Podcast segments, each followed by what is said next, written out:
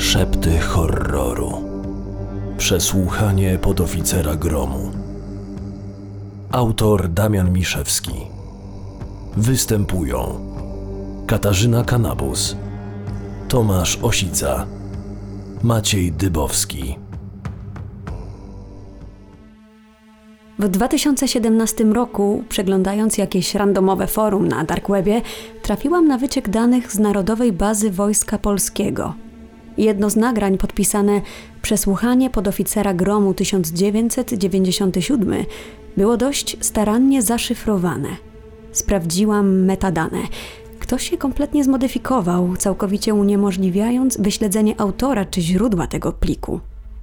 Tytuł jednak zaciekawił mnie na tyle, że po siedmiu godzinach nieprzerwanego odkodowywania udało mi się je odtworzyć.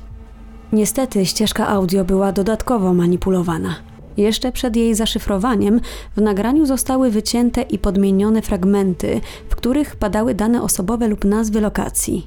Szkoda. Dzięki nazwiskom łatwiej mogłabym dojść, czy to przesłuchanie jest prawdziwe. Nagranie rozpoczyna szum starej taśmy zataczającej koła, który słychać przez całe przesłuchanie. Po chwili odzywa się pierwszy głos. Dobrze. Dziś jest 20 czerwca 1997 roku. Godzina 21.46. Powiedział dość głośno mężczyzna, prawdopodobnie koło pięćdziesiątki. Stanowczy, poważny i konkretny. Na pewno pełnił wysoką funkcję w wojsku. Nazywam się pułkownik. Prowadzę przesłuchanie w związku z operacją Cicha Noc na terenie jednostki.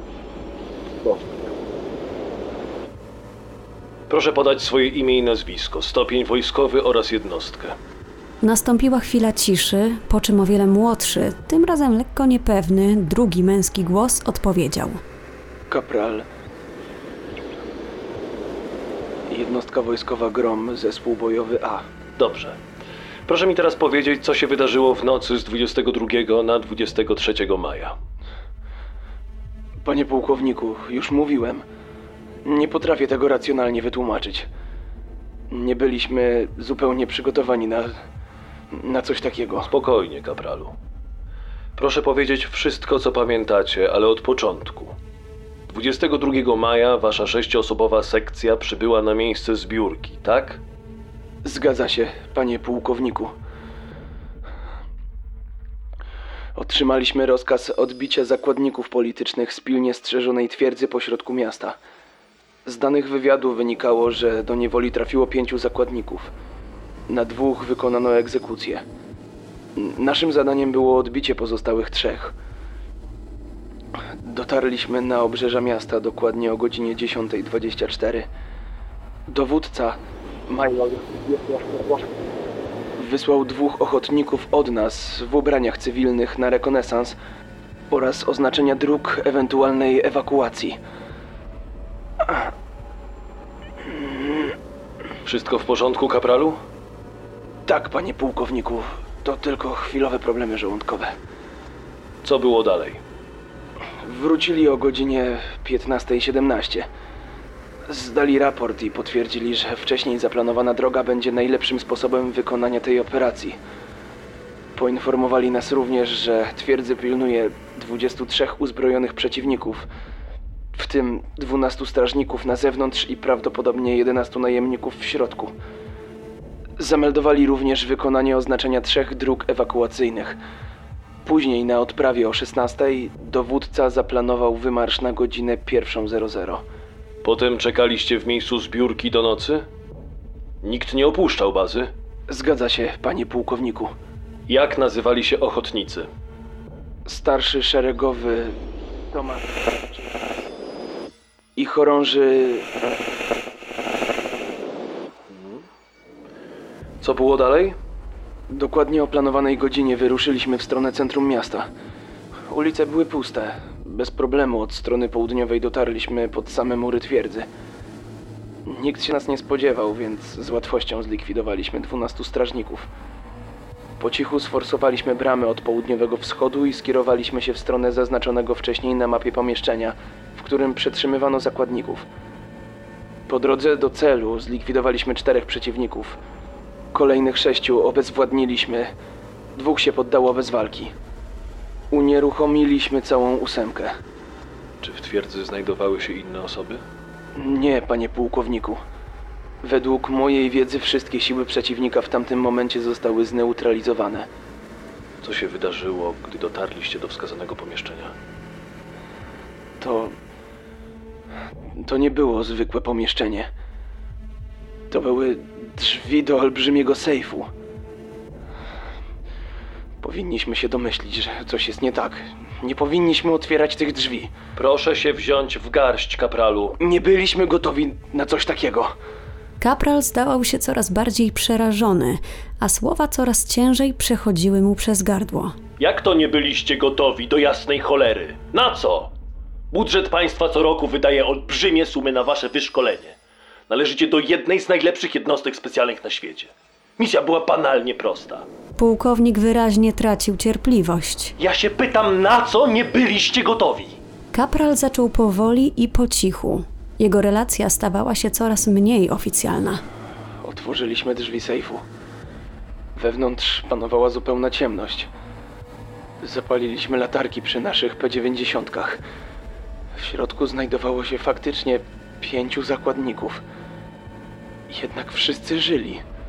Pięciu zakładników żyło? Jesteście pewni, kapralu? Nas też to zaskoczyło, ale nie zastanawialiśmy się długo. Chcieliśmy odbić wszystkich. Nie wiem jednak, jakim cudem oni tam przeżyli. Sejf był hermetycznie zamknięty i nie było w nim żadnej wentylacji. Powinni już dawno się udusić. Co było dalej? Wyprowadziliśmy ich w zwartym szyku na dwór i wtedy się zaczęło. Co? Co się zaczęło, kapralu? Jeden zaczął krzyczeć z bólu. Pomyśleliśmy, że trafił go snajper, ale nie słyszeliśmy żadnego wystrzału. W pobliżu nie było też żadnych widocznych przeciwników. Drugi z zakładników dostał olbrzymich drgawek i, i upadł na ziemię. Trzech pozostałych po prostu zemdlało. Po chwili krzyki pierwszego ucichły. Przez chwilę nikt się nie ruszał i nie wydawał żadnego dźwięku. Nagle, bez powodu, cała piątka rzuciła się na nas. Jeden odgryzł pół szyi dowódcy. Odgryzł. Rozumie pan? Zaczęliśmy strzelać do zakładników z naszych P90. Nic to nie dało. Kule albo przed nich przelatywały, albo zostawały w ich futrze. Futrze? Tak. Nie wiem kiedy, ale wyrosło im, im futro na całym ciele. Na rękach, twarzy. Jeden własnoręcznie oderwał nogę starszemu szeregowemu. Drugi odgryzł twarz chorążemu. Ten, co pierwszy krzyczał, rzucił się na mnie z boku. Szarpałem się z nim z całych sił. On, on był teraz większy niż wcześniej. To, to nie był już wtedy człowiek. Udało mi się wyciągnąć broń osobistą i oddałem strzał w jego głowę. Upadł na ziemię, ale za chwilę zaczął się podnosić. Spojrzałem w prawo. O, obok mnie upadło ciało jednego z naszych, ale, ale bez głowy.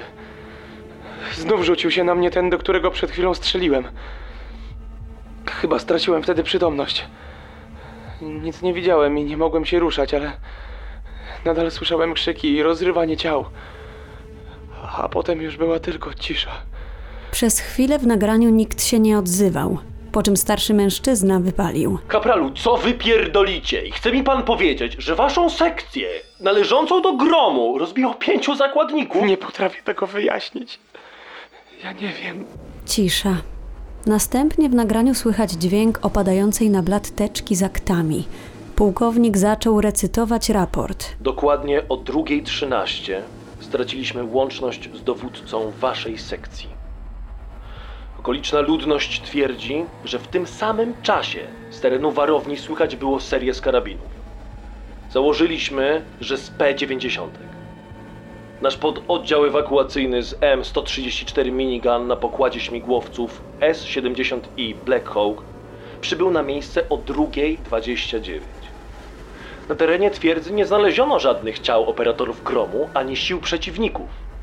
Zastaliśmy tylko mnóstwo krwi, mnóstwo łusek, mnóstwo nabojów kaliber 5 i 7 mm, wystrzelonych wyłącznie z broni należących do naszych operatorów gromu. Ponadto znaleziono kilkadziesiąt sztuk porzuconej broni, w tym m.in. FNP-90, FN-57, AK-47 i jedyną żywą osobę, czyli pana Kapralu. Z pańskiej broni wystrzelono dokładnie 73 naboje. 50 sztuk z pierwszego oraz 27 z drugiego magazynka należącego do broni automatycznej FNP-90 oraz jeden nabój z broni osobistej FN-57. Nie miał pan na sobie żadnych obrażeń od walki. Żadnej rany postrzałowej, żadnych zadrapań, żadnego urazu głowy, a nawet żadnych sińców. Nic. Może mi pan to wytłumaczyć? Nie potrafię. Nie, nie. Nie wiem. Źle, źle się czuję. Co panu jest?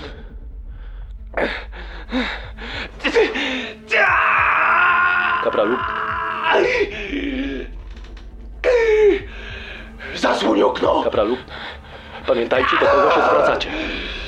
Zasłoń okno, kurwa! Kapralu, baczność! To jest rozkaz! Kapralu! Kurwa! Futro! On ma futro! Wypuśćcie mnie! Halo! Słyszycie? Wypuśćcie! Nie, kurwa! Głos pułkownika urwał się nagle. Tylko odgłosy mlaskania i dziwnych chrupnięć brzmiały jeszcze na tle dźwięku zataczającej koła starej taśmy, po czym nagranie się skończyło. Otworzyłam sobie te przesłuchanie jeszcze kilka razy. Na początku chciałam odszukać misję o nazwie Cicha Noc. Włamałam się po cichu na serwery Narodowej Bazy Wojska Polskiego, lecz niestety nic nie znalazłam. Kilka dni później, odpisując na maile w pracy, rzuciła mi się w oczy reklama horoskopu. W mojej głowie pojawiła się pewna myśl. Noc, okno, futro, krwawa masakra. Przypomniałam sobie daty, jakie padły podczas przesłuchania. Z zupełnej ciekawości sprawdziłam fazy księżyca w 97. Nie wiem, czy ma to jakiś związek, ale zarówno 22 maja, jak i 20 czerwca była wtedy pełnia. Zasubskrybuj szepty horroru, aby nie przegapić żadnej strasznej historii. Czytał Tomasz Osica.